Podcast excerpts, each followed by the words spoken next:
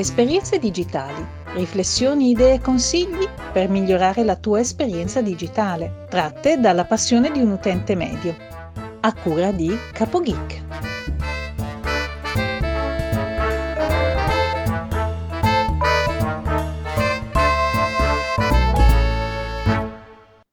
Salve a tutti, benvenuti da CapoGeek e bentrovati alla puntata numero 47 di Esperienze digitali.